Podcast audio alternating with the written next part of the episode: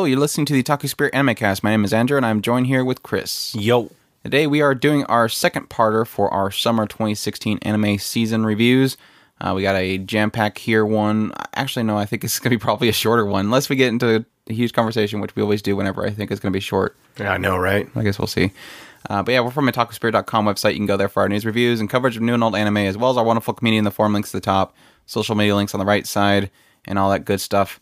But we're going to have Amanchu, Tales of Zestiria the X, 91 Days, Mob Psycho 100, Show by Rock Short, Cheer Danchi, or, or Cheer Boys, sorry, uh, Love Live, Sunshine, uh, Rin-ne Season 2, and we're going to finish it off with some Arslan Senki, or the heroic legend of Arslan, the, uh, was it the desert, the, the desert? The desert, Uh, desert dance or something like that? Sandstorm? Sandstorm dance or something. Dust Storm Dance. Yes, that's it. Uh, but yeah, let's, let's let's jump right in there. We're gonna jump. You into, actually remember that show? we we put off the last episode for a long time just in case. Well, I kind of did subconsciously, but yeah, we're gonna start off with Amanchu. Amanchu. This was a show that streamed on Crunchyroll, ran for twelve episodes. Uh, was done by JC Staff as a studio, and uh, is based off of a manga that was written by the mangaka, mangaka Kazuo Kazue Amano, who is known for doing Aria. But yeah, this show stars Futaba, who is just transferred to a beachside location, new town, left all her, all her friends behind. And when she started school in this new town, uh, she feels pretty isolated. She doesn't really know anybody. Uh, she keeps kind of harkening back to her friends back at her hometown where she came from. And so she kind of she, she's isolated from the start. Uh, but kicking off into school, she immediately meets this person named Hikari, and Hikari is a very energetic, very Genki type character. She's just looks like she finds everything very amusing, but through this and through a kind of an interest in scuba diving, Futaba ends up befriending Hikari, who kind of just I, wouldn't really say Futaba befriends Hikari, but more that Hikari just drags Futaba around until Futaba realizes that you know, this, I think this is my friend, this is my new friend, and starts going around everywhere with Hikari and uh, learning the wonders of scuba diving. Um, and of course, Hikari being as where she is, she gives everybody nick- nicknames. So Fu- Futaba becomes Teko, and Hikari pronounces herself as Pikari. And uh, we meet all of the friends around them. And of course, as they join the uh, scuba diving club, they meet some other people there, befriend the their homeroom teacher, who ends up being the club leader and all that's around that. Um, but of course, later on, we kind of figure out that Futaba really doesn't know anything about scuba diving, but Hikari is an avid scuba diver, so uh, it ends up becoming Futaba learning about uh, scuba diving with her, all of her friends, pretty much. Um, and that's pretty much the the story that we're going into this with, and the the premise of it. But what it kind of turns out to be is you're learning more about Futaba, her anxieties, her sadness and loneliness of being isolated from moving. She's always been kind of isolated in her childhood, and so she's kind of learning the better things in life through the interjectness of Hikari. which I thought it was kind of nice, and I don't think it's really too far in the show, but to learn that Hikari herself has her own anxieties, but she kind of remedies her anxieties through her gankiness. And that's what was really kind of special about the show because yeah, coming into the show, I was like, okay, this is from the Aria person. We have not watched Aria yet, but we want to watch Aria. But so I'm like, this is my first going into Kazue Amano's work. And immediately I was, of course, turned off by the Muppet faces. Thankfully, I don't know if it's because I got used to it or because they chilled out, but like halfway through, they finally chilled out on it, and that was nice. It's not that I hate the the the the Muppet faces, but it was more of a thing of this show is gorgeous. The environments are gorgeous. The art style is gorgeous. Uh, the direction they go with it, the character designs, everything is just gorgeous. They have huge, emphasis on eyelashes, hair movement, all that kind of stuff. And so whenever you do the Muppet stuff, it's like you're taking away that gorgeousness. Stop it. But it's what they use for their comedy. But when I came into the show, I was kind of a little bit turned off by that. It was slow running. But what I ended up attaching to was the writing and how they write Futaba. As I mentioned before, Futaba having this isolation in herself, her anxieties, her fears, and all this kind of stuff is portrayed through the tool of the story, which is learning scuba diving.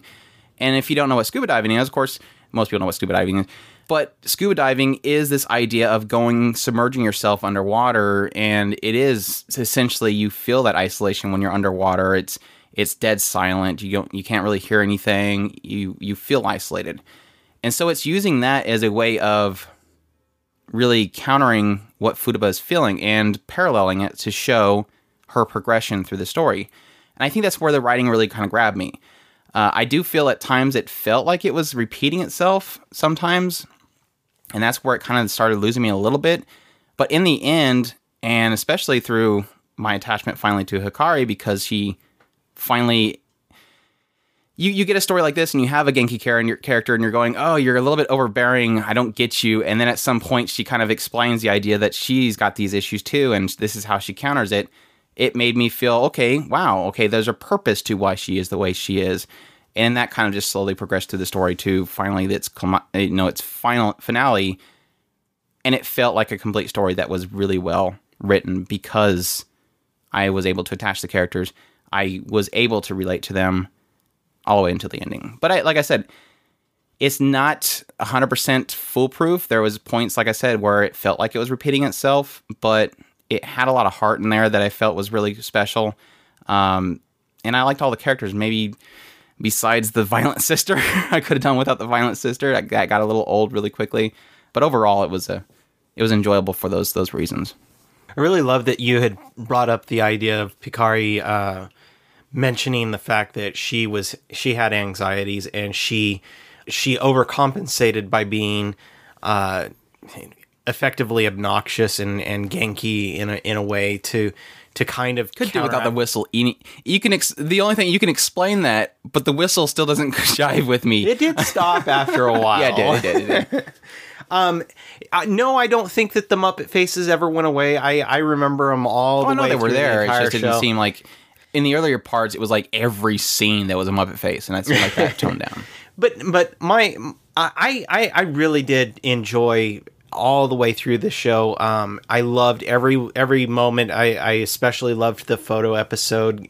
Um, the the kind of uh, inner turmoil that they kind of brought out of that that little itty bitty story. Each each episode seemed to have its own little encapsulated story that they kind of um, captured this essence of friendship and and how how you can move forward with your like like Andrew was mentioning the anxieties of that that they are dealing with and how to move forward in in their life and forge a new friendship and push forward in um exploring and uh, learning new things. And I, I thought that the scuba scuba diving as a tool to push that that overall story was really well done.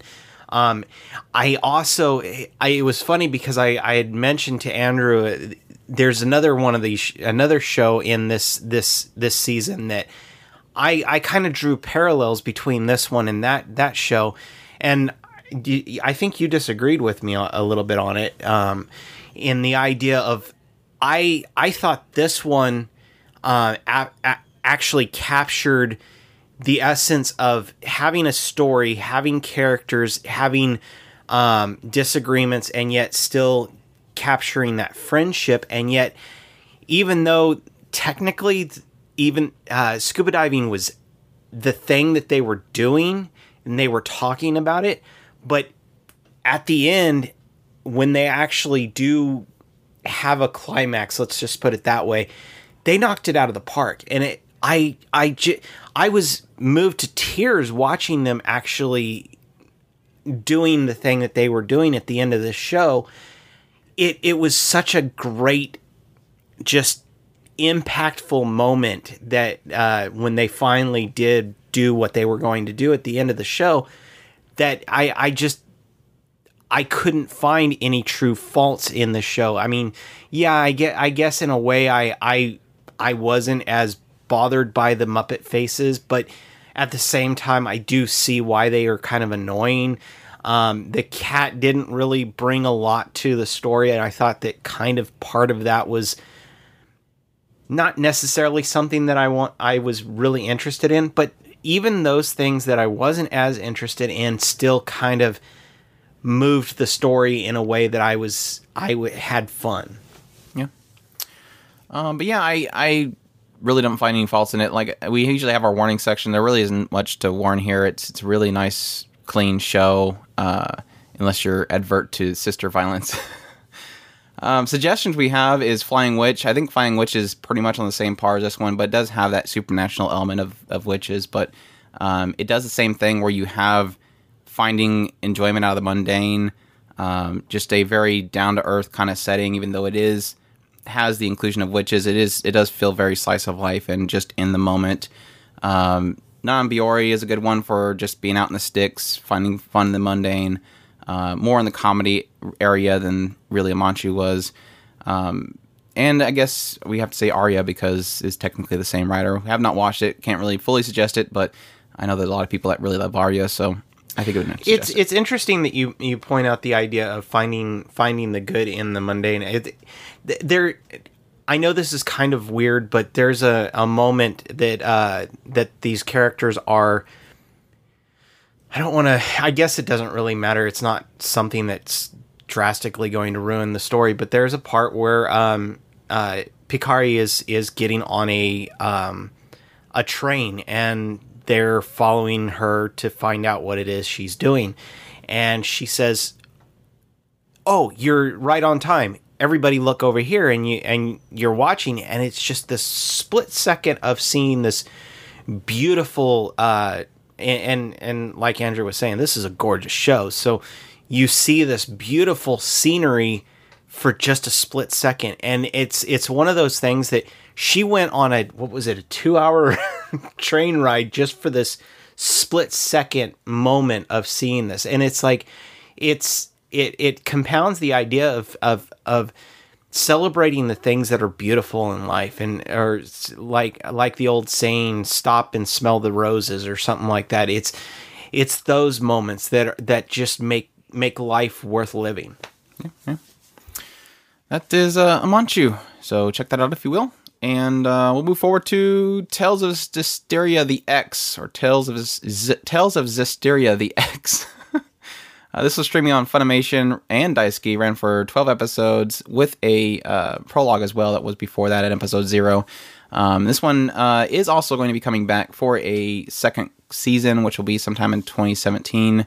Uh, was done by Studio Ufotable, and it was based off of a video game in a sense, technically, I think this is actually based off of the manga that was based off the video game. So, just I, what what happened is they have the the the uh, adaptations from games usually end up being uh, pretty shaky because they're kind of building it around a video game, and video games aren't really you have like a huge cast that's going everywhere.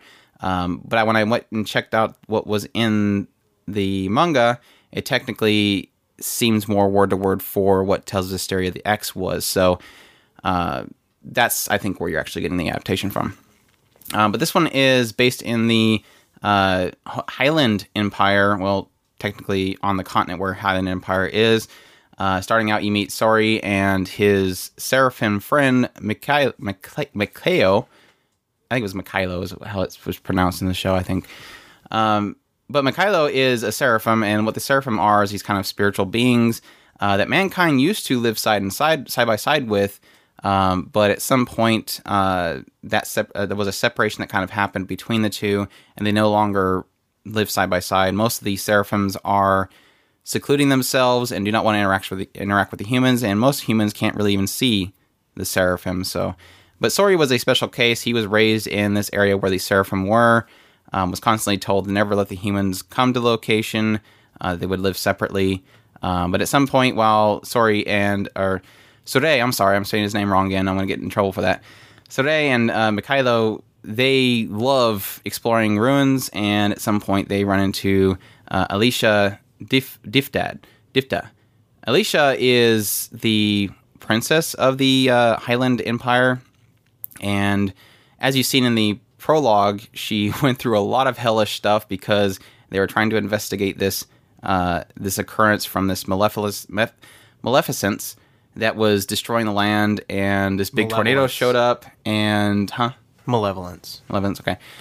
And this big tornado showed up and pretty much killed pretty much everybody she knows, and she was hiding and ended up getting trapped in some kind of ruins and ended up Sorey ended up finding her. And Alicia is a very strong believer in this prophecy known as the uh, the shepherd. When the shepherd would show up and put an end to this catastrophe that's happening, and that the shepherd would be able to uh, would know and interact with the seraphims and bring them, and they would all help and save the world. Uh, but fast forwarding, at some point, Alicia goes back to the uh, uh, her empire, the the Highland Empire, and Sorey decides to help them, um, and ends up pulling the sword and becoming what everybody believes is going to be the the shepherd who would save the world. Um, that's kind of the opening for everything, and you're kind of enjoying Sorey as he's trying to find out more about this uh, malevolence and seeking out more help. And he ends up finding more of the seraphims to help him out and whatnot. Um, yeah, starting out with the show, I it was it started out really ro- uh, rocky. It was beautiful because it's Ufotable. It's got some amazing little action beats, um, amazing combat sequences. Uh, it looks great, even though the the dragons and the the the bigger malevolences are like these really ugly looking CG things, and they stand out more than anything else. But it looks very beautiful and I wasn't really attaching much to it in early parts of it because it was just really kind of a very standard uh, fantasy type setting. I didn't feel like it was doing too much to stand out from the crowd. There was some interesting elements in like Alicia and her desire to see the seraphims and uh, her connection with uh, for that. It was uh, it wasn't until that the point in which they decided to plug Tales of Mysteria halfway through it. I think it was episode five and six. Eh, That was cool in the action beats. I don't really feel how it f- fit fit in the story overall. It just kind of felt like it just was a straight up advertisement, which obviously it probably is. But it wasn't until they kind of came back in episode seven and it started really getting into Sorey, Sorey and uh, the uh, Rolance Empire attacking the Highland Empire, uh, the Malevolence, and all the kind of uh, repercussions of it. That it really kind of started getting interesting to me. So it was like it took half the sh- it, it took like this this beginning part, which was kind of just this opening, uh, getting past the advertisement for the other game before it finally started trying to do something, and that's where it started getting really interesting. I started really liking the characters. I liked Rose. Uh, really liked Alicia. Um, the Seraphims were great. Uh, of course, Edna. I had to plug Edna in there. The characters' personalities really started kicking in. The chemistry between the characters started kicking in. Uh, Yeah, I think that's that's probably the biggest thing is when you start. s- It took so long to get to the point where I actually started seeing that chemistry that Andrew's talking about. I have to agree. It it that was the biggest the biggest thing. The the characters just didn't. They were they were all interesting in their own right, but I just didn't see much play on each other. I you can't really get you can't get too much out of Sorey, who is just I'm a good guy and want to help people, and Alicia, who is I want to save my empire. Uh, Mikhailo, who doesn't really speak too much, and when he does speak, it's really just to try to counter Sorey's uh, recklessness. Uh, Lila is beautiful, but she is she doesn't have too strong of a personality. So you have these four characters for the first you know five episodes. You can't really get too much out of their interactions besides we need to go do something. Yeah, it, it, it, they were they were really pushing the plot, and and I'm not I'm not in one hand, I'm kind of bashing that idea, and in the other, because Edna is supposed to be the absolute m- most funniest character in the show, and I, I wasn't getting much out of her, and she's adorable. I loved her. I I love Lila, but I wasn't getting much out of him. I got more out of Alicia. Uh, Sor- Sore, I like Sore uh, because I think his his his concept is interesting the idea of wanting to bring these two these two groups that were together at one point and now are separate and he wants to bring them back together. And Alicia's kind of in the same same same realm of um believes deeply in the idea of the shepherd and wants to see the shepherd come back because she wants to receive help from the from the uh, seraphim. And Sori wants to Sore wants to uh, see them actually become uh, uh, together again. And I love that kind of story dynamic idea but it just it felt like they were pushing it so fast because they had to get through so much content. I'm sorry. I i like the Berseria. it was interesting to see it. It was the characters were really really cool. I would love to see a show about it but it absolutely did not belong in this this show Awesome character designs. I, It I was Velvet's great. awesome I- looking. The the goofy mag- magician girl was awesome. Uh, they had that little kind of counter with Oscar was okay, but it just doesn't. It didn't fit the narrative. I was hoping. What I was hoping for was that that would be the okay. Yes, we're kind of we. I expect that you're going to plug this game, but I was hoping it would be at least something like here is how this character turned the way that it turned, or uh, this is how. Because I know that uh, the person that's connected to Edna is included in Berseria, so I was hoping at least they would show that. Uh, of course, this being afterwards because I think Edna came in after Berseria's thing, so I didn't know that until then. And I was like, wow, it would have been really cool if you showed that back there, but they didn't.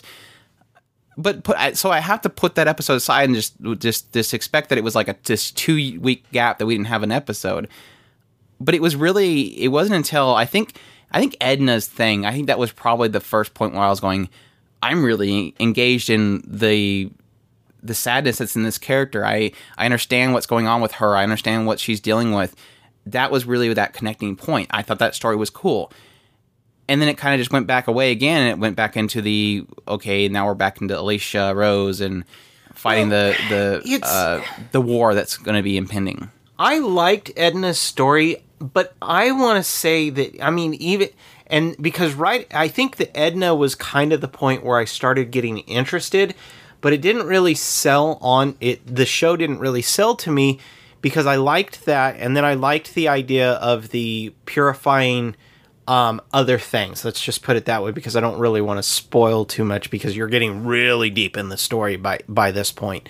Um, and then they got into I want to say that it, the the war kind of started, and then just after that, there was something in that area that I was like, okay, now I'm in invested in the story. I want to see to the end, and it was like, boom, we're done. Whoa, whoa, whoa, whoa, whoa, wait. and and that to me, it really kind of sucked that I had to get all the way to near the end before I was me personally I was invested in the story. And that's where I kind of left it at. Is that I felt like this show so far is just it's a it's a it's a decent fantasy show. I, we don't get fantasy shows often, and fantasy shows that are decent is just unheard of.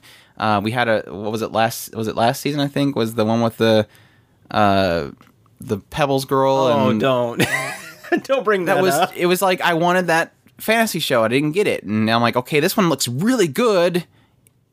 It's not doing too much, and then halfway through, it's like, okay, now I'm, get, I'm getting the characters, the chemistry's going. So it's like, okay, this first season is really just it looks beautiful. It's gathering the cast, and now I have a lot of excitement for the second season. Yeah, I'm hoping don't- the second season is one's going to just ramp up because you're going to have the characters there. They're going to have uh, something set up, and then they can do something great with it. I, I, I am excited for the next season. I, I want to see it. I want to see what they're going to do. Because, like I said, at the end, I was like, I literally turned to Andrew and I'm like, now I'm interested. And they're done. so yeah, it, it really I, I'm I'm excited about it. I want to see where they go with it. I re- like I said, I wish they didn't have that that that Berseria in there. I like the Berseria. I I wish it was its own show, but it was it shouldn't have been there in my opinion. It was very, it was very dark too. That was Oh, yeah. surprising Very how dark, dark. it was. But that's my hang up on the Tales series in general. It's just I never really cared too much for the stories. The stories were always pretty generic. They did have some really cool plot points and you know like Vesperia and stuff like that. But the the thing that was always with the Tales games was one the combat and two the character chemistry. It was not the character chemistry when they were doing the story beats. It was the character chemistries in the little skits, and that's why I love. skits. That's the, why I love the the, skits were at the end. always so much fun. I love the skits they have at the end of each episode because it was like that is those skits. That that's how fun those skits always were in these Tales games. And that was the chemistry that I was looking for. And so when it finally started getting those characters together to do that chemistry, that's when it was solid. So that's like I said, I think this is just that stepping stone to get to that, and I, I'm I'm ass- I'm assuming that Ufotable sees something in the second season, or they're getting a lot of money from uh, Bandai or something. Uh, they have a good partnership with them because they've always done their cutscenes and stuff. Um, so I'm hoping this next season will be where they kind of just knock it out of the park. So It looks great. It easy, Will. It, it was a it was an interesting show to say the least. yeah, yeah. Suggestions? Well, I- my warnings, of course, like I mentioned earlier, it, it does have a lot of violence. Uh, war violence is really where it kind of started getting very more heavy on the violence. The Berseria thing that kind of got a little dark with with Velvet, so keep that in mind. It never gets darker than the first episode. that I can The- say. yeah, the pre the, the the prologue was was really dark. I'll just say that. Um, so yeah, suggestions. Uh, Rage of Bahamut's a really great uh, fantasy settings show. We really enjoyed that one by Mappa. If you're looking for the same visual quality, uh, minus the really bad CG, even though there is some bad CG in Unlimited Blade Works, but Unlimited Blade Works is another one that uh, Ufotable did that you can check out if you're looking for that same style and uh, polish outside of that, fantasy, like I said, there it's hard to really think of really any good fantasy shows uh, besides something like uh, Record of Lodoss War. yeah, can't even something that's you can't get anymore. Can't get anymore. so yeah, um, Escaflowne is coming out here soon, but that has giant ro- mecha robot thingies, so keep that in mind. I can't wait to watch that one again. But yeah, there you there you go. Tales of Zestiria the X. Ninety one days. We ready to talk about ninety one days finally? Yeah. Sure. Sure. Sure. Okay. Uh, 91 Days streamed on Crunchyroll ran for 12 episodes. Uh, this one is done by Studio Shuka, who, if you don't know who Studio Shuka is, it's probably not a surprise because it's a recent studio. It was made from some people from uh, Brain's Base. And the interesting thing here is that you have former da da da people, Baccano people who are now making their own studio and they're doing their own things. So this is a completely original show, which was really, really cool out the get go. And we knew by the PVs that it had the same aesthetic that you would get from a Baccano or da da da. So that's where you kind of get in that setting. Uh, but this one is based off of a story of this guy named Angelo. And Angelo, early on the first episode, you learn that his family has been uh, pretty much brutally murdered in front of his, his eyes by the mafia and mafia members that were in the same. His father was doing dealings with. You know, I think he was like a finance broker or something like that for them or something like that. He's he was involved with them. Uh, but Angelo, he's he's the only one that actually escaped and survived, and he made it his life goal to get. No, it didn't really made. He just had nothing in his life anymore. He was very broken by the whole experience. But at some point, when he gets a little bit older, he gets a letter, and that letter, he doesn't know who was sent it, but it has a full list of everybody that was there that night. Even though they were masks, he has now has names to give to it, and he learns that it's from, of course, the Venet- the Venetti family and the names of particularly who was there. And so he makes it his goal to, since he has nothing, to exact his revenge because that's the only thing he seems to be able to. That's the only thing he has left. So his revenge is his last desire to fulfill. So it follows Angelo as he uh, pretty much works his way into the Venetti family um, using his friend who is very smart. He's able to uh, make liquor, which this is at the time where there was the uh, trying to think of the name prohibition. This is during the time of prohibition in America, and I forgot to mention that they're actually in America.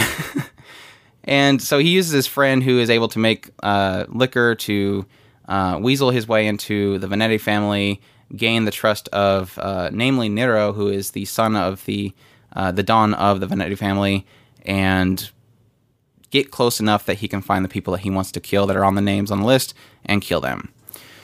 Um, but yeah, this one this one was definitely a different show. This is definitely something that you don't normally get from anime, and that was what's really, really, really, really great about it. Um, it definitely it pinned the setting very well. It does really feel like a uh, kind of mob prohibition type show in America.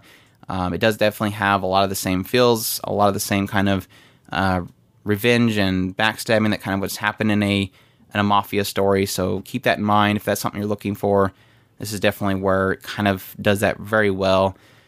Um, but I was really surprised by both the willingness for it to get dark, the willingness for it to not have a very positive main character. He's a very uh, ruthless character. Uh, I was really kind of shocked by a lot of the double crossings that happen, a lot of the uh, situations where you think it's going to pan out one way, but it completely goes a different direction. It surprises you. Uh, that's what the show kind of does very, very well. It's gritty. It has the uh, the gusto that you would need from a mafia show, and that's where I think it really does stand out.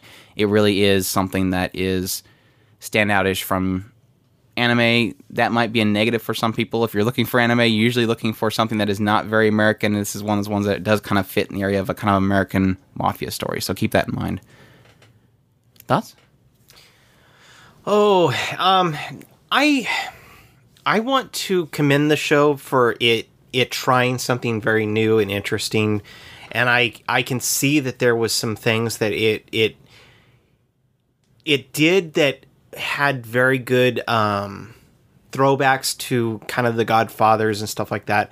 Um, and, and and I and I do applaud that on that. Um, I think that it was a very well told story unfortunately for me i just i found it boring and i i it never really the characters never really worked for me um i can think of maybe two or three points one being at the very end um that really actually kind of got to me um but everything else just never i never found myself uh super into the story and i hate that for it but it it is a great show uh, for a lot of people i'm sure You hate that for it? I I know that sounded wrong. Um, I hate it that that happened. Well, that's, that's what I was mentioning for is this is technically one of those very not anime animes where it does go in a different culture and it has a different kind of setting and it's not going to be fitting for somebody who is looking for an anime show. It is definitely not an anime show.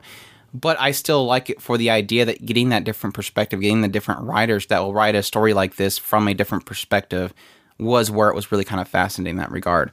Um, but yeah, I I did have difficulties with it early on because it did have a very unlikable main character, and he, he never really is likable. Um, but I think, like I've said before, I don't. I like to look at shows with writing that has characters that are doing something and not strictly laid on the idea that I need to have the main character relate to me. I need to have I need to be able to relate to main character. I need to have the main character be happy and fun. The main character always has to be positive. I don't follow that idea. I think if the writer's willing to write a character who is dark, who is not likable, uh, n- not even in the realm of a anti-hero. He's not even an anti-hero. Yet technically he is taking down uh, really bad people, uh, but sometimes he's taking down people that aren't necessarily directly bad people. So I think that is something that I want to encourage. I like writers who are willing to do things like that.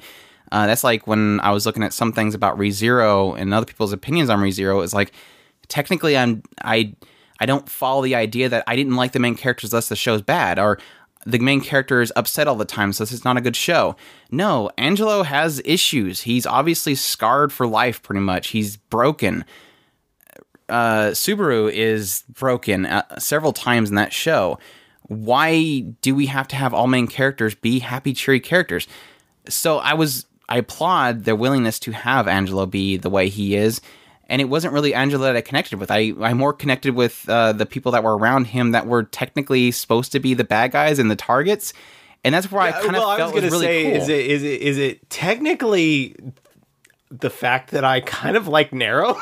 I really kind of like Nero a lot. I love their little kind of uh, road trip they do together because it was like one of those things where, and that's like I said, that, that's a lot of what I liked about the show was that I they go on that road trip together, and I'm the entire time going. Angelo wants to kill this guy, and I don't want him to kill this guy because technically I like Nero more than I like Angelo. So I almost want it to do some crazy thing where it flips it and goes, Angelo dies like in the first episode kind of thing, and technically Nero is actually supposed to be the main character and the the ability for a show to do that to me is really cool. Uh, Fango, I hated his guts early on, but towards the later parts, I thought he was just wickedly fun because he's a bad guy, and he did it in a way that was entertaining and made me question myself. So I think that there is a lot of great characters in here. It's just I don't think that they fit what most people want to relate to or most people want to that will get entertainment out of. Uh, if you're looking for something that's dark, gritty, and has characters that aren't supposed to be related to or and that have good writing in them and the idea that they are nasty people fighting nasty people and you're constantly struggling to figure out which one you want to be less hating that's where it's got a lot of creative writing in it and I, I really really really enjoyed it i think it had a lot of really great twists in it so there you have it um, again, warnings are, of course, strong violence. Uh, there's executions, there's murders, there is uh, blasts of hails of bullets running through people. So be aware of that going into it. Body Um, lines. Body lines. Yeah, they lined up bodies. Oh yeah, gotcha. Uh, suggestions: Baccano, definitely another one that's in the dark, gritty area. Of course, it is by the same, uh, pretty much the same guys. Uh, Durarara, same guy, different studio, but it has that same kind of really cool, dark, gritty environment. But I think Durarara is a lot more upbeat. Uh, Baccano has some com- comedy beats in it as well, so don't go, don't get me wrong there. Um, but I can't really suggest anything mafia wise because I think there's like two other ones that I kind of peeked at and I didn't really care much for them. So I don't really have many suggestions outside of those ones. So Gunslinger girls. Sorry. definitely, thank you, Gunslinger Girls in a different I don't. location. Yeah, it's it's uh, it's totally different setup. Yeah. it has the same feel. It has the same. Uh, Definitely in the same feel. I- I could- Italy, I think, or something like that, yeah, or France. Italy. Yeah, really cool little setting. Uh, definitely gets dark and has a gritty element to it. So yeah, very very you. different story types. It's not a mafia story, but it does feel kind of the same. So There's a lot of crimes and espionage and stuff like that. So yeah, but yeah, that's that's 91 days. So there you go. Mob Psycho 100. You want to start with Mob Psycho 100? Streamed on Crunchyroll, ran for 12 episodes. Uh, was done by Studio Bones and it's based off of a web manga that was written by what was it name one one. I think his yes. name's One. He wrote uh, One Punch Man, if you didn't know. And this one takes place in a standard Japanese setting or modern Japanese setting. You follow uh, Mob, or his real name is Shigeo. Uh, Mob is who's known by Mob is for the people around him. A Mob is somebody who has psych, uh, psychic powers, or is known as an Esper in this world. And Mob is pretty emotionless kind of person. He just kind of is. He does have his psychic powers. His family members know that he has psychic powers. Some friends know that he has psychic powers. Uh, growing up, he thought that it was a special thing. He tried to woo this girl that he really, really liked, um, but she got bored of it really quickly and liked Muscleman more. Um, so it kind of follows Mob as he's kind of struggling with getting acceptance acceptance from certain people, but at the same time, he's also working for a guy named uh, who Reigen is a he's a con artist basically. He he he has his shop or his little store where he claims that he can get rid of spirits, exorcisms. Uh, pretty much everything actually he's over the course of the show he's pretty much tried to communicate with dead relatives for people exercise things out of people's bodies thinking that it's supposed to be back pains or whatever, but that's his character. At some point, Reigen, when he met Mob, he found out that he has psychic powers, so he starts using him whenever he actually has to go do exorcisms from a location or something like that, and realizes it's actually real. He's usually calling Mob to come in and actually do the work for him, uh, all while trying this ruse of making Mob think that he is his uh, his uh, teacher and that he has stronger powers than he does. Often, when there's a spirit there, And Mob goes, "Why don't you just take it out?" And Reigen's like, "No, this is a lowly one. You, I'll let you take it out, kind of thing." But yeah, uh, starting out with the show, I was not. This is one of the ones that uh, we got like three episodes into it, and it was wasn't really working out, and so we are kind of like, well, we'll just cut it out because we have a lot of other things that we need to watch, um, and then we'll check it out later. And I ended up at some point having some extra time, so I decided to speed through like the first eight episodes that were available, and I finally found something in it. because the, the about the first five episodes I or the first I think four episodes I didn't care much for it. Because that was mainly because for one I I think the art style is not me. I, I don't I don't me personally the art style does not work with me at all. I think I said in my first impression it looks like Beavis and Butthead type style. Didn't care for it, it looks the character designs just don't work for me um, but the, of course, the opposite to that is it's really awesomely animated. They have a, a, lot of really awesome animation work done for it. But it wasn't for the, but outside of the art style and the story, or the art style and the uh, the animation, for me, it wasn't until like because that first four episodes is really a lot of the comedy beats and introducing the characters, and the comedy wasn't working for me. So I was struggling there. But it wasn't until like the fifth episode where it kind of decides instead of doing just strictly comedy and character introductions, it decided, okay, now this is where we get into well, actually it's the writer is just that's where the point in which he decides to start getting into the psyche of mob. And it wasn't really until then that I was like, okay, wow, this is where this is where it's kind of getting interesting to me. It's getting into how Mob doesn't want to use his psychic powers to hurt people because he's had an issue. He something happened when he was younger with his brother that involved his psychic powers, and that pretty much scarred him. He didn't want to use his powers like that ever again.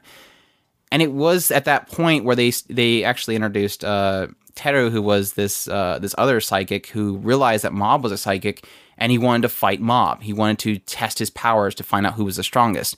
But Mob never wanted to fight back because he has this thing in his past that he does not want to occur ever again. And it was really that point in which I really kind of got interested in what one was actually planning on doing with the character writing for the story.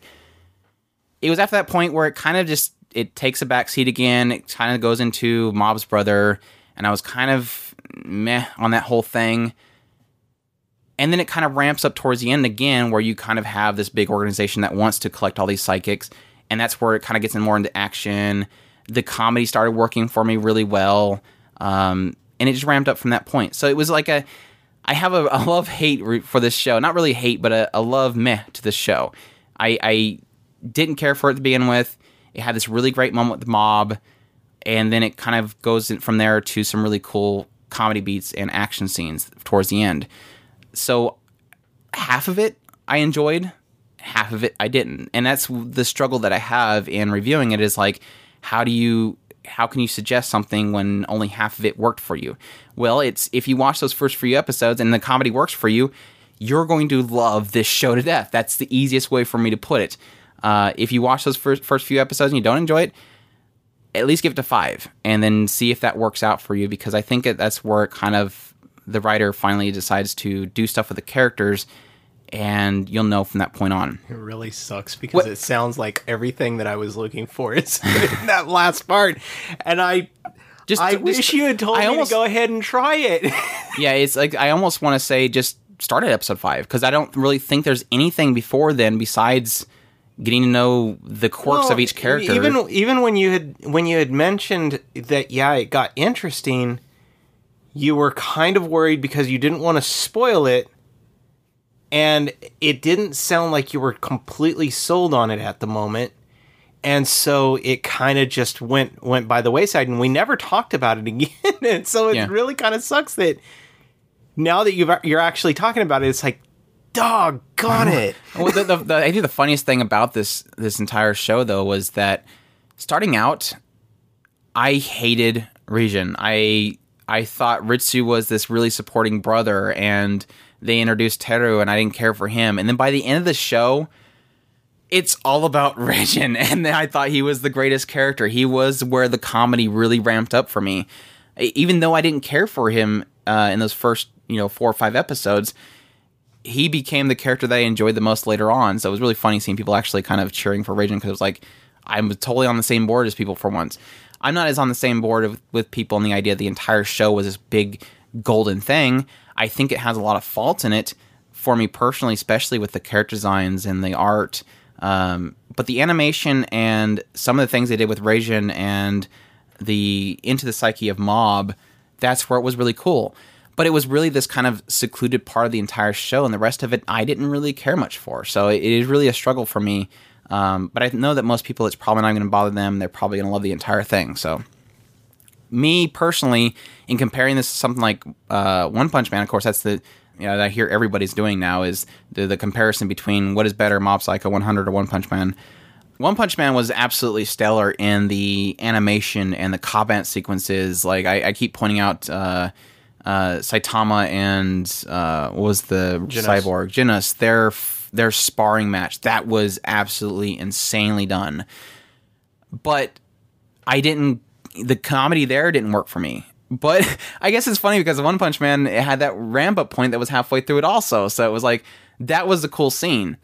Um, but unfortunately, One Punch Man just kind of dwindled back for me. Um, this one just kind of kept going up. So it does have the the parallels there. But for me, the characters and what they did with Mob and Reigen and all them was a lot better in Mob Psycho 100. So I think I enjoyed the animation more in One Punch Man and the character designs, but for the story and characters, I enjoyed Mob Psycho 100 a lot more than One Punch Man. So And see, and that's and that's what I was hoping for when we were first discussing the idea of Mob Psycho. I was like, I'm hoping that this one would be just more of a character driven show. Whereas One Punch Man, I appreciate it for its just off the wall, just crazy action and just weird stuff that's going on there. Um, whereas this one, the characters were not being sold on me, and it really kind of sucks. Um, I went back and looked at it. It is episode four that I dropped off on. Literally, Andrew is talking about where it picks picks up and is actually exploring the characters in episode five. So, and I it really kind of sucks that it turned out that way. I Well, I see, do even plan on going even back. at that, even though I am I am praising the show, I know you won't enjoy it. I I like Oh, really? based off of your taste, you won't enjoy the show because it does nothing. Nothing that I enjoyed it for going from that point on is something that I would find that you would. The things that they hit, I don't think you would find t- engaging enough to make it worth it. Oh, okay. So that's like when we were talking about because you were asking, of course, should I pick it up or or whatnot, and I'm like, well, I haven't really. At that point, I was like, oh, I haven't really seen it do anything that would be worth it. Because I mean, it, for me, it, it worked in certain regards, but overall, I don't know if it'd be worth it altogether. But it's something you can check out later. I don't know. um, but yeah, suggestions, of course. Uh, One Punch Man. It's the same same mangaka, so definitely check that out. But I don't really. I don't really know of any outside of that. Let- Let's let's cheat and look at my anime list, see what they say suggest, and I can agree. Uh, Saiki Kun was a comedy based off of a Psyche psychic, Kun and that's absolutely you- hilarious. I love it. Hero Academia, Academia, if you, yeah, uh-huh. I guess a kid with with special powers, I guess. Um, none of these other ones I see the connection. uh, yeah, Kill la Kill. It's a special powers combat in the school. I don't know where that one comes either. Uh, Soul Eater, I guess. Yeah, it's, it's technically kids with with abilities. I don't, yeah, I don't, I don't see connections here. You can you could take those if you want. Does that mean it's a very unique show? I guess. I guess. Or just people don't know what they connect it to. Just like me. I don't know what to connect, it to. Uh, it's its own breed, and I guess that's good. Uh, Show by Rock Short is our next one. There's not too much to say here, but uh, it did stream on Funimation, ran for 12 episodes for 5 minutes each. Um, this was done by Studio Bones, who did the original Show by Rock. And of course, it's based off of a mobile game. Not really all that connected to it, though. It just has the characters from it. Um, but yeah, this is just more of the same show by Rock that we love. Uh, this one was a little more unfortunate in the idea that it's really, really short, and by the, I think you really get It didn't maybe have room to breathe. I th- Yeah. I think it really it like comes even down to it didn't have. they even to try to tell stories about characters, and it was like you'll see the rest of it in the next episode, and I don't think they ever really did. Yeah, they did. They kind of they did. did. It was They- like two did. episodes later. Yeah. So yeah, it's really just if you like Show by Rock and you need you needed the filler until the the next season comes up next season. That's really what I kind of felt it was. It, it was really upsetting at first because I thought this is all we were gonna get, but now that we know there's another season, it's like okay, I'll forgive you for teasing me. Yeah, it, it, and, I don't I don't know how to describe it. I loved seeing the characters on the screen and enjoying seeing them moving around. I loved the the song every at the end of every show. It was like bum, bum. yeah. I was like but when it came down to it, like I said, it didn't have room to breathe, so it really kind of felt like I I didn't get much out of it and I I really the the lady kind of started irritating me. At No, I hated so- her at first, but I kind of no, I, not that I at all cared for the because they the, one of the things there was several things they did. One was they did they tried to do backstory for some characters. Uh, Criticrista's was really cute. Uh, seeing the the uh, Eastern style ones was cute. Um, but it was really either they were trying to do these little backstory things or they were doing the uh, interviews with the, the, the, the egg lady or just random shenanigans and at first I didn't care for the the interviews things, but it was like just the characters and how they throw her off, which was fun. The Criticrista's uh, uh, throwing her off with Rosia was just absolutely awesome because it just had her knocked out by the end of it, or the the uh, Shingan Crimsonz and how they they flooded her. That that was really fun. Uh, seeing her make all the girls line up so she could ch- show off their tails was just funny and, and awkward and cute. So it, yeah, I agree with you. I don't think it really had much room to breathe, but it was kind of these little snippets. It really just felt like on Blu-ray specials. Like Yeah. you get the Blu-ray, and these are to kind of included off the side. You watch the show, and you go, "I just need a little more," and you click on that one. You watch through them really quickly, and you're done, kind of thing. But as a as a run out there and watch it, it's really if you love Show by Rock, you're gonna go watch this. So, Yep. um, but yeah, that's that's that's Show by Rock short. Can't wait for Show by Rock sharp in the next season. Oh no. Don't say "Oh no" starting out. You're gonna give people the wrong impression. I know, right? You know you love this show. This show Did is I? Cheer Boys is our next one. Cheer Boys or Cheer Danshi. You know you loved it. what was that? Don't ever fake laugh again. That sounded weird. Anyways, this one streamed on Funimation, ran for 12 episodes. It's uh, done by Studio Brain's Base. It was based off of a novel. And this one follows Haruki, who used to be into, uh, uh, what was it, jujitsu or karate or something like that. His his family owns a dojo, and he was known for, for training in it and doing competitions. And his sister was into it as well. She was into competitions, uh, but at some point he hurts his shoulder and is unable to keep practicing and going to competitions. And it's during this time that he and his friend Kazuma make the decision to quit uh, the karate club and make their own club, which is the all boys cheer uh, team. Um, actually, what it really is is Kazuma decided to quit and then uh, or join Haruki in quitting, and then said, "Let's go do this together." And so they decided to do it together. And it's kind of cool to see why Kazuma decided to do that, which was kind of one of the few cool things in the show. Uh, but so they go off and they they start uh, advertising for it, trying to get people to join this uh, this all boys cheer team. Of course, they get the backlash of what? No girls in a cheer team, all boys in a cheer team doesn't make any sense. That's crazy. Um, but of course, they kind of keep pushing it. They start doing practices, and at some point, they do a a recap episode and then vomit 50 million characters decide to join their team because they did this this they they did a show of it and a lot of people decide they want to join it and so they of course they go from there to go off to the uh, preliminaries for the big cheer cheerleading uh, competition. Um yeah this show. This is one of the shows where I, I don't know why we kept this one out of all the other ones that we dropped. Uh not really all the other ones we dropped but there was a reason. It was the most interesting out of the batch, but it got stuck in a problem which kind of became very five? evident. Yeah, it it it literally was on the it, it was the more interesting out of the two that we were putting them against. If you think about it, it was this one and it was um Days yeah and this one was the more interesting of the two because Days, although we liked it, it the characters were it was a very very, and I kept going on about the fact that it was very much similar to um, Yeah. And this one was the more interesting of the two. But right after that, what happened? It went into, hey, here's 50 more characters and it went downhill from there. Well, see, And- in the in the earlier parts of it, I think I, know- I think I pointed out in the, the first impression, I was enjoying it because it had, uh, it had something there with Haruki and his sister and the the karate thing. It had something there with Wataru just making me laugh early on. Um, it had a sense of something very unique in the idea of a all boys cheerleading uh, squad I liked Koji. it had a lot of potential there in what it was kind of introducing with characters. And I was hoping they would kind of deliver on that. But yeah, like Chris said, uh, we got through uh, to episode five.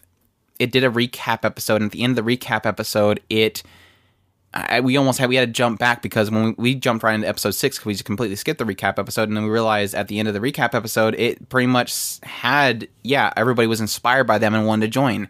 And then in episode six, it goes here is literally was it like sixteen characters, Yeah. and it was like, oh okay, we'll, we'll see what we do here.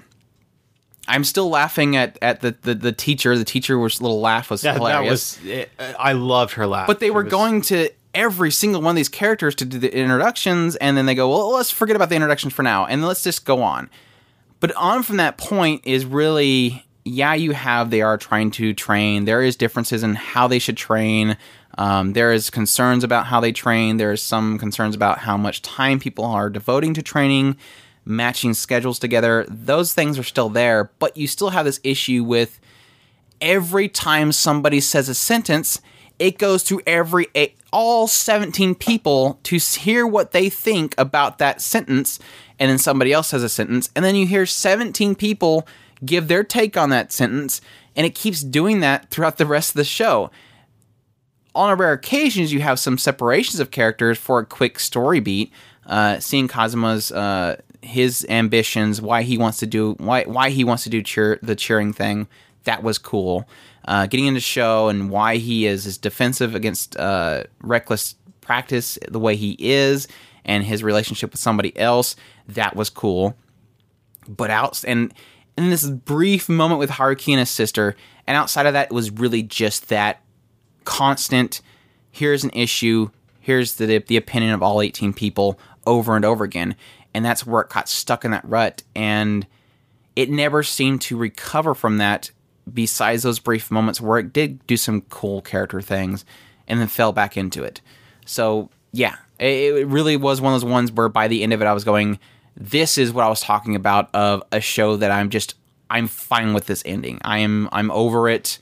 Let's see its conclusion." And then of course it did the whole thing where the the other bothersome thing that I have with it is that I think the CG performances were done well. They'd use CG to show them do these performances and these flips and stuff, but they give it a style to it. They give it some weird colorings, and it looks cool. But unfortunately, beyond like the ones they did in the first few episodes, they never really do them ever again. It's always stills. The characters are up in the air in a still. And then the final performance did some cool moments, but it was it was overtaken by flashbacks.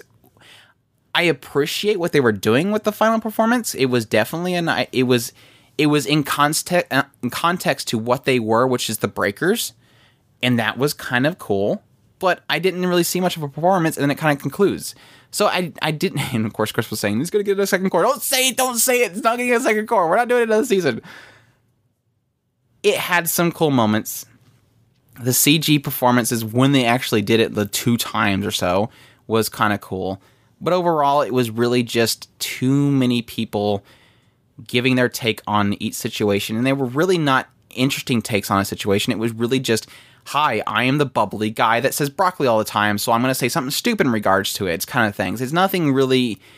i their inputs aren't interesting or well written. It's just their response in their own personality, and that and that's really where it becomes unfortunate. it's I I I think that what Andrew's kind of I kind of go along the same lines of there is these things uh, that are to me drama points, which I think that the drama points are really well written, but I agree with Andrew. I- almost want to see what else this the the author for this show has done because I think that the the guy whoever wrote this if he if he can capture those those drama points that's his strength and I want to see more of that.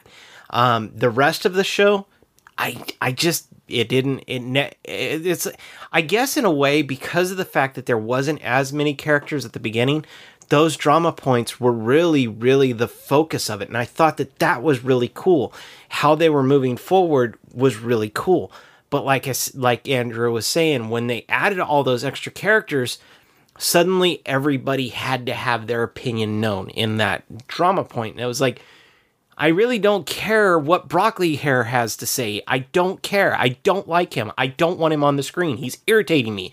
Plus, he's taken away from Ushio's turn, and I like Ushio and what he has to say. Oh come on, we all know you like Shin. Shin was cool. Shin and his little oh, leg. I could not. Uh uh Every two seconds, you gotta lift his leg up. Now now now Saku maybe. You gotta protect I- Saku. I you gotta have to protect Saku. I I I honestly question that it was an all boys cheerleading squad. right? I was waiting for that moment where it would come out. Like, okay, come on, come on, just just just say it. But yeah, I, I love that laugh though. That laugh. It was a great She's laugh. got a great laugh. The teacher's got a great laugh, and the way they record it always sounds so great. It's always like she's in the background just laughing. Like it, it honestly feels like they're in a recording studio, and she's just sitting there at the chair, and she just laughs. And we're like, let's animate that because that laugh was great, kind of thing. And I will say, and I'm not gonna get, I'm not gonna spoil it for people, but the way they handled Haruki's love, Love interest, interest. was I hated it. hilarious. Th- that was one of those moments That's where why I'm- Andrew loves it is because it, I hated it. no, no, I, I love it because it, I had no care for it at all. It was the least thing I cared about. But it was one of those moments where we're watching it, and of course, there's the the whole 18 people giving their opinion out, and I'm eyes glazed over watching the show, going, I, I can't wait for it to end, and then that happens, and I just laugh because it came out of nowhere, and I was like, I should have seen that coming, but I guess we're saying too much. Uh, Love Live Sunshine is our next one. Let's move away from Cheer Danshi. Um, Love Live Sunshine. This one is, of course, the uh, the second set of girls from the Love Live uh, properties, uh, being done by uh, Sunrise. Um, was streaming on Funimation and Daisuki for for 13 episodes, and we're absolutely positive it'll have a second season, of course, because it's a it's a multimedia franchise that just kind of prints money. so why not? The app's already changing characters over; they gotta gotta go with it. Um, this one follows, of course, like I said, if you didn't watch the original Love Live Sunshine, it's basically follow the Muse characters or Muse girls who are a a uh, school idol group their school was shutting down and they decided to make an idol group because they seen other people doing school idols and it was working for those schools so why not work for our school so they made the muse and went after the love live which was basically this competition of school idols to compete to see who's the best and this one takes place after the, the events of the muse so we're following a new group of girls at the ura no hoshi girls high school which is kind of seaside so to speak, in a seaside town. Um, but it follows early on Chika and her friend, and she is kind of really, really enamored by what the Muse did. She's a big fan of the Muse, and she decides that she wants to do the same thing. She wants to make a school idol group, and her this is basically following her attempts to pull together a team and do the same thing, basically. And of course, during the ride, you're getting to know each of the characters that she is recruiting, um, their non willingness to join a school idol group, their reason for not wanting to join a school idol group, their desires to join a school idol group, or possibly what has happened before uh, these girls even joined the school. So, yeah. Um, but yeah, this one was uh, shaky starting out for me. I think the first episode was a really bad taste for me uh, because it did kind of do the whole thing where here's all the girls, let's show them all right off the bat, and you know positively who's all going to join the group based on how much time that camera followed them as they were walking by while they were trying to recruit people.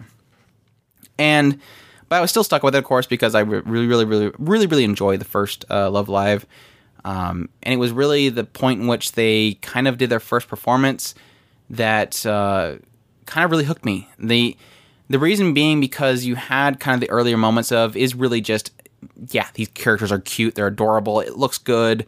Um, it's fun. They have that comedy beat in there that's really working well. Um, but when they did their first performance, that was the point in which I was getting a little shaky on the idea of them following the same beats as the original Love Live. But it was at that point which I they threw in the drama and they really kind of made it their own. I think the big hangup that a lot of people might have with the show, and of course I've heard it, is that it references the Muse a lot. And I don't, and I honestly know for a fact the writers are not doing that for the sake of playing too much on their previous property. It is really the idea of it shows how influential the Muse was. That was the whole point in the original Muse. It was the whole point in the uh, Love Live first movie, hinting at there's going to be another movie, was this idea of the influence that Muse had on school idols.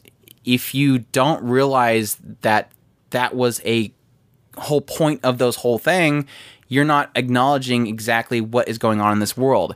If they disappeared and nobody knew what the muse was, that would make the whole point of the original ones mute, and that it's not it. You can't.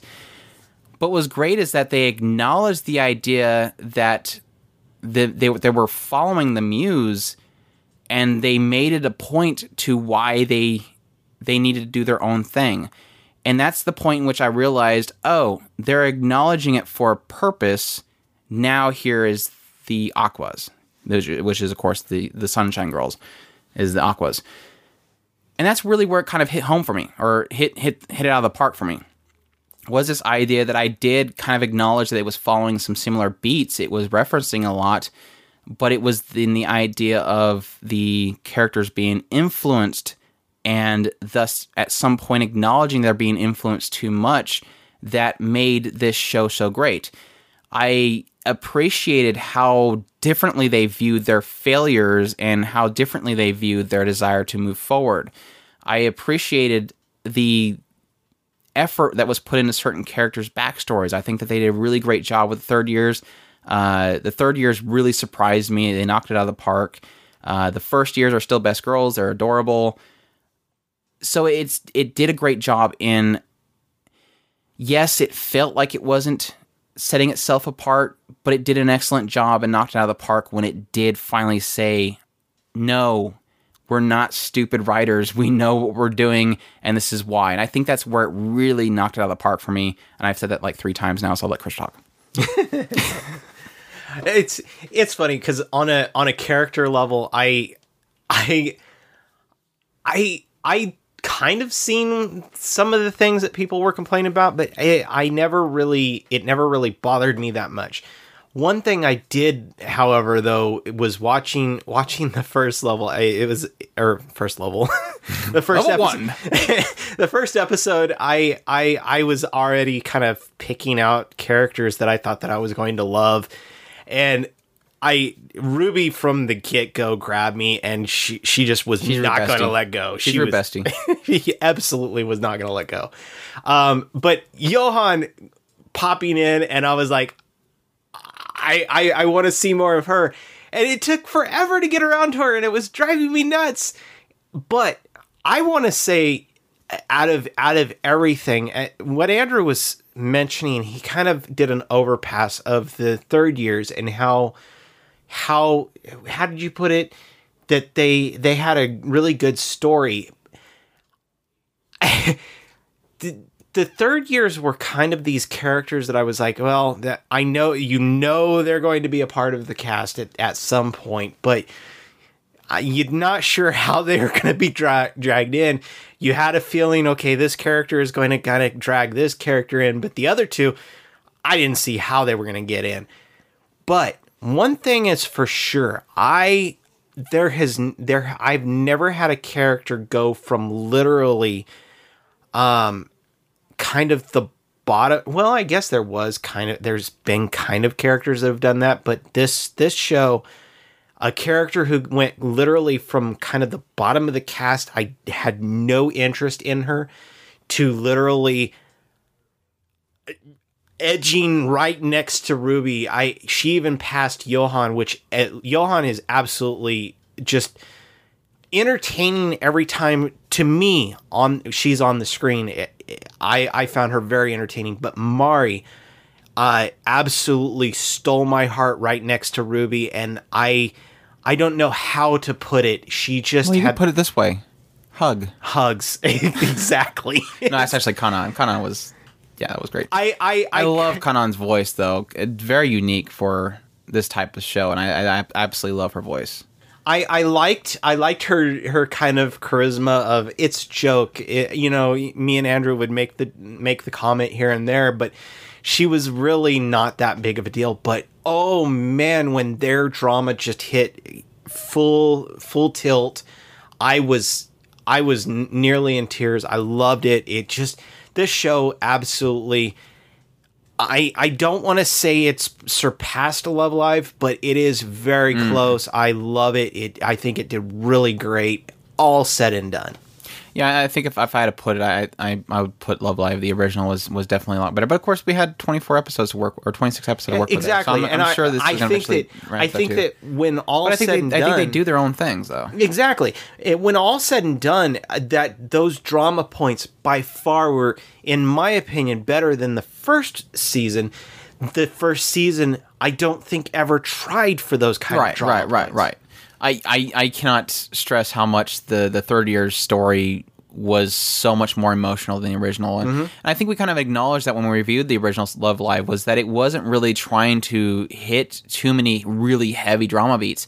It was there, but it was n- really always trying to make you smile constantly. Mm-hmm. This one is willing to make you kind of get teary eyed and cry. So No, no, I know. I, it wasn't like the drama points were. Se- how do how do I put it? It wasn't. But even then, it was only really in the third years that was really that emotional. Yeah. Because that one was really bad. That was really, really tear, tear jerky. Yeah, Uh, and, and tear jerking is kind of the best way to put it. It didn't didn't ever get to the point where it was just flat out sad. Right. It just was very, very. It's still a very heartwarming show. I just I want to make the point that that drama point it really to me just it pulled it right on out. It was so well done in my opinion. And I, I think the uh, I, I do want to acknowledge as as much as I say that they they they did it for a purpose and everything. I will acknowledge that yes, technically the whole our school's closing thing is kind of rip off. I will acknowledge the idea that basically the entire cast in some way are love childs of the original ones. Like you could you could breed two characters from the first season and it became Chika. You could breed two characters and they became Yoshiko or whatever. That's fine, and I acknowledge that, but it doesn't make the characters any less entertaining. It doesn't make them any less more enjoyable to be to watch and do their goofy things. So it it did not break it. Yeah, at the first episodes, I was I was constantly stuck on that, but by the end of the show, I'm I'm I'm fine that they're there. They are they are their own characters. They did enough to set themselves apart. Um, just like any trope in it or any archetypes in any show, it's about what they do with the character past the archetype that makes them what they are. And as this show pulled that off, so it, it's fine in that regard. Um, but yeah, I, I'm I'm excited to see where they go from here. I like the idea that they they kind of laid out the idea of it's not. Yeah, you can technically make the case that the original Love Live characters had it easy, and that's really because that was the birth of the school idol. And I like that the idea that technically the original Love Live is the birth of the Love uh, the school idol, and it's not that big of a competition. Whereas this one is acknowledging the idea that now that it's so popular because of what's happened in the previous season, now you have to figure out a way of making yourself set yourself uh, set yourself apart from the crowd. That is, everybody wants to do sc- uh, the school idol thing now. So what are you going to do that make you yourself so special? I think that's really going to be cool going into another season. So I'm excited for that. Um, I didn't really care much for the ending though. Absolutely loved the last the last uh, concert. I like how I just said I didn't really like the ending, and you're like, I like the last concert. I loved it. I thought it was great. I I I love what they were doing, but at the same time, my entire thought process, that entire thing, is going. Are they really letting them do this on the stage? I don't really see this Love Live concert idol thing. Just sitting here watching these characters stand around and talk. So, yeah, it was cute, but at the same time, it was a little cheesy in that regard. But um, I it's fine. think it was fine being cheesy. It was so cheesy. Um, and they had Rie Kugimiya in there apparently as uh, as uh, Chika's mom, and I totally did not hear Rie Kugimiya out of that voice. I think she's hiding it better. she must have because I, I, the 'Cause I- entire I was time watching- I was trying to get I, it. I was watching. Well, we'll get into. I'll get into it when we get into Rin-ne. There was a character that was randomly introduced and totally missed it. The first episode, the second episode, stood out like a sore thumb. Well, the thing for me was that if I didn't know before we watched that episode that it was Rie Kugimiya, I would not at all know it was her because it was like she was on, she had the mother voice going on, and I was going, yeah, maybe I'm just trying to hear Shana, and technically Shana's not a mom voice, and so it basically said, okay, look, I can do something else. But apparently that's a that's a thing with Love Live. I've never actually noticed that, but apparently all the moms are well-known voice actresses and stuff, so that's cool yeah, that's Love Live Sunshine. Let's move on to Rin-ne, and then Andrew can stop talking after he introduces everything. This is uh, Rin-ne season two, uh, or Kyokai no Rin-ne second season. Uh, this one is on its third, or no, this one's on its second season. Uh, ran for 25 episodes, was streamed on Funimation. So you now are officially at 50 episodes of Rin-ne, Chris. yes. It was done by Studio Brain's Base. Uh, it's based off a manga that's written by the same mangaka Rumiko Takahashi, who did uh, Inuyasha and and and Ranma and Urusei Urusei uh, Yatsura. So yeah. So Chris, how how is Rin-ne season two? In more than two sentences. I also, I guess, technically, also I can uh, introduce the idea that technically it's about this girl named Sakura who, at some point, is able to see yokai and shinigami sense. She, I Can't think she was able to originally, and she just happened to meet Rin-ne at I remember some something where she, at some point as a child, ended up in this Yeah. kind of afterworld, and I think She she, said after that she was able to see She was able to see him, right? Okay, so that, And, that's the um, opening. So it's about basically this guy is called Rin-ne, Rin-ne. and he is a she, uh, a sh- uh, He's a Shinigami. Uh, she's a just a regular human uh, who happened to had been started to be escorted to or got into the yokai world accidentally and was starting to walk towards um, the big wheel in the sky. I, that was like in episode three. that was in episode one. Yeah, I guess it could be in episode one. But no, I'm just saying that I, I remember in her uh, her current age, she went to go and almost went into the wheel. I didn't know that she did that in the first episode or that in her past. Yeah, that was in her past. That's how she ended up being able to see the the. she did in her past and in her her her teenage years. Yeah, because she did it twice. That's that's that's I that is technically spoiler. I can't explain that part, um, because it does go into why she was tricked and all that stuff. Um, one of the cool things about this show is there, I it's not it's not Inuyasha in in its because the the interesting thing about uh, Rumiko Rumiko Takahashi is that she has this ability to write very intricate worlds.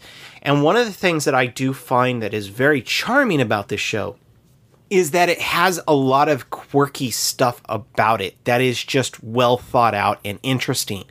Um, the the love interest between the two characters is kind of her style that they will never ever ever actually acknowledge that they like each other to each other. They are always does he really like me? And he's always does she really like me? And they're always thinking about that. Everybody else is interested in him but nobody can actually get anybody.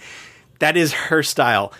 And but what is really interesting is the fact that what what I like about this show is that it's it's almost like the shonen uh we talked about the shonen uh kind of thing is this i this idea of a world that just has so many things that you want to explore and then just interesting characters that are likable and you want to see them explore the world and that is what this is but for girls and it that's what's really kind of cool about the way that she and and I say for girls as a a shojo uh, style. style. It's not necessarily that it is only girls can enjoy it.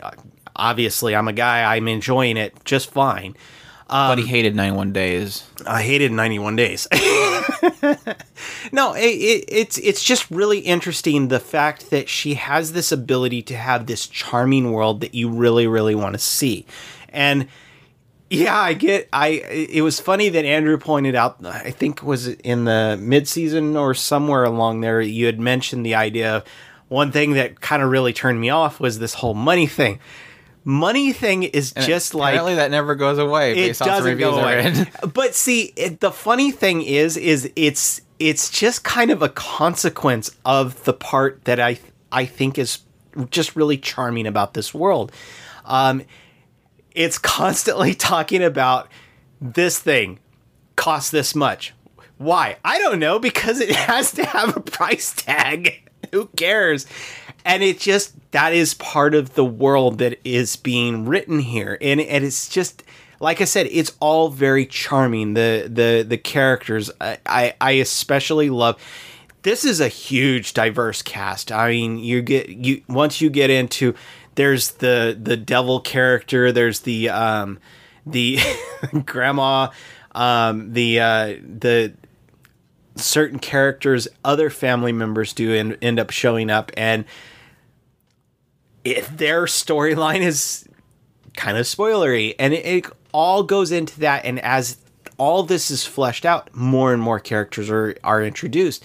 But it never feels overwhelming with the character or the cast and that's that's one thing that I do truly love.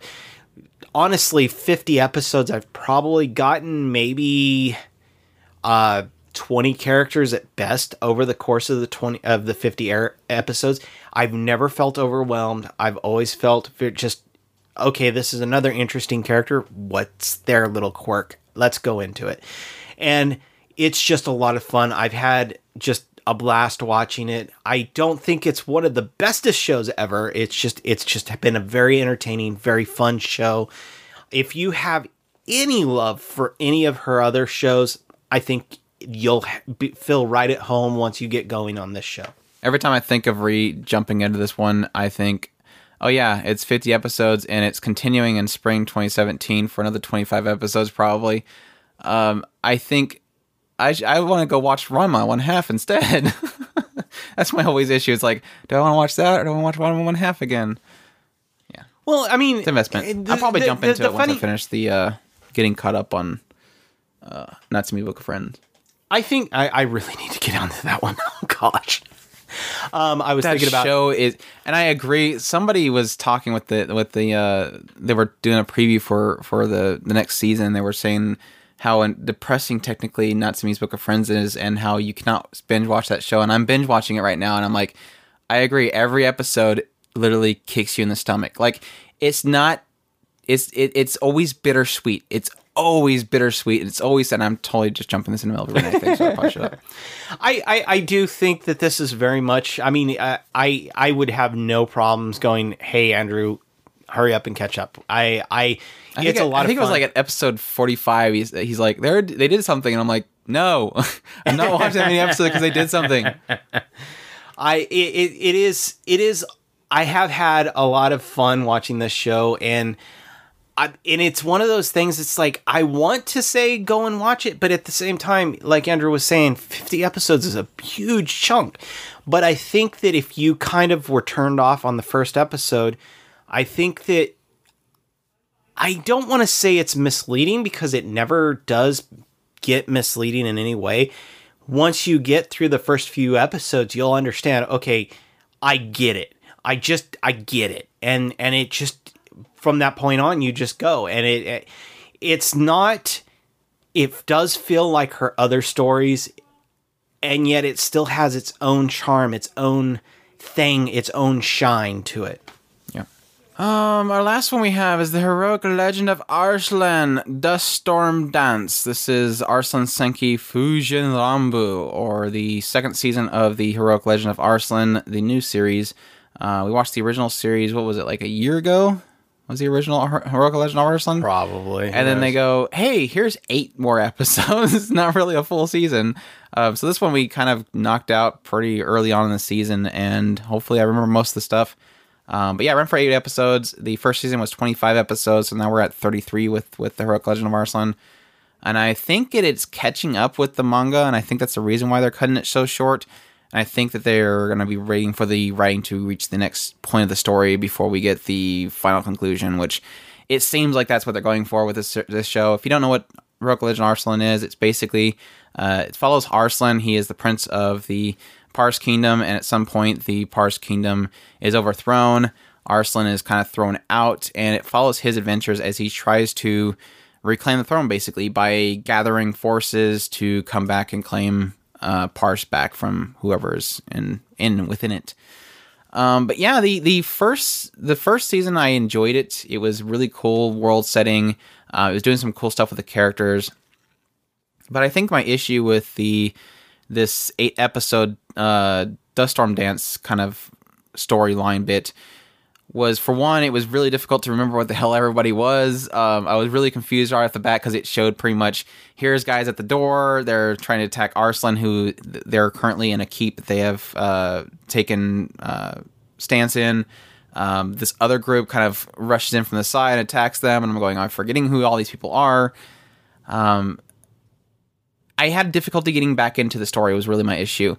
It was interesting in the idea that you had somebody show up, and it almost had a case where Arslan was kind of thrown back in the dirt. Like all the progression you have done, he loses it, and he pretty much becomes isolated. And then it becomes a thing of who really is following Arslan and who really is uh, going to keep their their their uh, their loyalty to him, and that was really cool and it kind of went back to the whole thing of okay, now he has to gather more people again uh, to go back and his original idea, which was to fight uh, fight to reclaim Pars. I, for the most part, it wasn't a very interesting season outside of him being thrown to the dirt again, outside of the characters uh, following him faithfully. That stuff was kind of cool. Um, I liked it at the very end, you kind of have that ramp up to finally, okay, finally we're going to go do this. Um, getting Silver Mask's backstory and somebody that he was uh, uh, affiliated with, that was cool. I loved seeing the Silver Mask backstory finally. I enjoyed that bit. But for the rest of it, it wasn't all that interesting. Et, Et, we finally got some Et- Etoile. That was kind of cool. Um, her kind of showing uh, something happening on the the invaders side of the Pars. That was cool. Um, but for the most part, besides those kind of three bits of good elements, the eight episodes overall was not as engaging as I enjoyed with the first season. So Yeah, I'd be pretty much uh, repeating exactly what Andrew said here. Uh, I I I did find myself just kind of going through the motions with this show. Um, yeah, there was some things that I was interested in seeing, but the rest of it was kind of like, okay. yeah, yeah. Yeah, I am interested to see what's going on next, though. It, it, it did end off on a very interesting point. Agreed. Yeah, it was. It's ramping up to the big battle. Getting to That something that. I'm really interested in. So, yeah. Something we've been waiting for for 25 or 23, 33 episodes. 33 episodes. that is really the interesting element that is been building up for this entire time. Um, but yeah, it, it, it's hard to talk about this because one, we're at least 26 episodes in story spoilers. Um, and at the same time, it's eight episodes. And at the same time, not much interesting happens. So take that for you will. Um, go check out our other reviews for the other seasons. I think we, I think I really enjoyed the first season, or the first core. The second core was a little bit got stuck in something that was kind of dumb, um, but important at the same time. And this one was kind of another one where you had a couple of really interesting beats in there, but overall it, it struggled in certain regards. I think it had some issues with visuals. It wasn't too bad. Um, it's the usual CG uh, horse riding people, which is kind of annoying, but I know that shows like. Uh, what's the other show that we watched this season did the CG a lot better with the combatants, so I know that they can do it better. Um, it's just unfortunate they they choose it to do it the way they do it. Uh, other suggestions for, of course, warnings. It's war violence, so keep that in mind. People getting stabbed, sliced, all that kind of good jazz. Anytime Daryun shows up, people are gonna get cut in half because he's that epic. Because Because Daryun, Daryun is still best guy. So what, can you say? Um, even though Gieve was like disappeared the entire time, usually it's Gieve, but we'll we'll take Daryun. Um, but yeah, uh, suggestions. Marksman of Vanadis. Um, that one is another one that's in the same vein. Um, I had my issues with it. And that can definitely be said there. But Marksman of Vanadis did kind of a similar thing, and it was a pretty interesting world. I would kind of like to see more of it. Yep. Uh, I know people probably say just go write, read the book, but Spice and Wolf, sorry. Um, Yona of the Dawn is another one you can check out. Same premise, the idea of uh, somebody being uh, the next in line for the throne, getting thrown out onto the dirt, and having to build up an army in order to reclaim their throne. Uh, Snow White with Red Hair is kind of in the same setting. Uh, doesn't have the same premise to it. Um, excellent series. You should go watch it. Um, and my last one I have on here is Berserk because I just recently watched Berserk and so it's on my mind. But it's got a, it's in the same setting but a lot more violent. Um, how about uh, this show this season? It was on the suggestion list on Miles, so yeah, you guess you can suggest that one. Alderamin of the Sky. Alderamin of the Sky. Uh, that one's kind of going into the realm of they're just getting uh, guns and stuff, but it is in a, a similar setting. So yeah, I I can go with that. It was definitely a cool show, even though I didn't like the ending. It had a, a very go read the manga ending. yeah, that's uh, the heroic legend of Arslan Dust Storm Dance. That's the last show that we have. We're just short of our usual hour and forty two minutes if we don't have a spoiler segment. So Are we doing a spoiler segment? I don't really have anything in here that I want to I talk don't have anything in here to talk about. Nothing really spoilery to talk about. Um, I guess we could talk about how cute the tails were in in, in Show by Rock. Well, Retoree has this really adorable, kind of fluffy. Spoilers. That's for the spoiler segment. Um, yeah, the only thing I really think of is talking about 91 Days, but it, really nothing there to discuss besides the cliff, the the, The ending. double crosses and junk. Uh, but we can talk about that in the, the thread. That's not too much information there. We hope you guys enjoyed. Uh, this again, this is our second part of our summer 2016 anime season reviews. Uh, stay tuned for two more reviews uh, segments, so you can look for another 14 to 16 shows that we're going to talk about. So there's plenty still to come. Um, and then we can jump right into our first impressions for the next season. So it keeps going and going. We hope you guys enjoyed, and uh, we thank you for listening. And thank, as always, our patron supporters who continue to support us, even though we're stupid and we do dumb things that make people angry every now and then. They still support us because I think they like us or something. We like them, so it's all good. well, they are friends. Yeah. Go check us out at otakuspirit.com where you can meet those friends in the forum link at the top there. A lot of those people that are in the forums up there that are great people, are great community, are those patron supporters. And so we like to acknowledge them there. Definitely go in there, talk with them. They are friendly people. They welcome you with open arms. Like most of the time, somebody registers and posts in the introductions. And by the time I get a chance to check it out, there's like 15 pages of replies. So awesome. Yep. Hope you guys enjoyed. And uh, you all take care. Oos.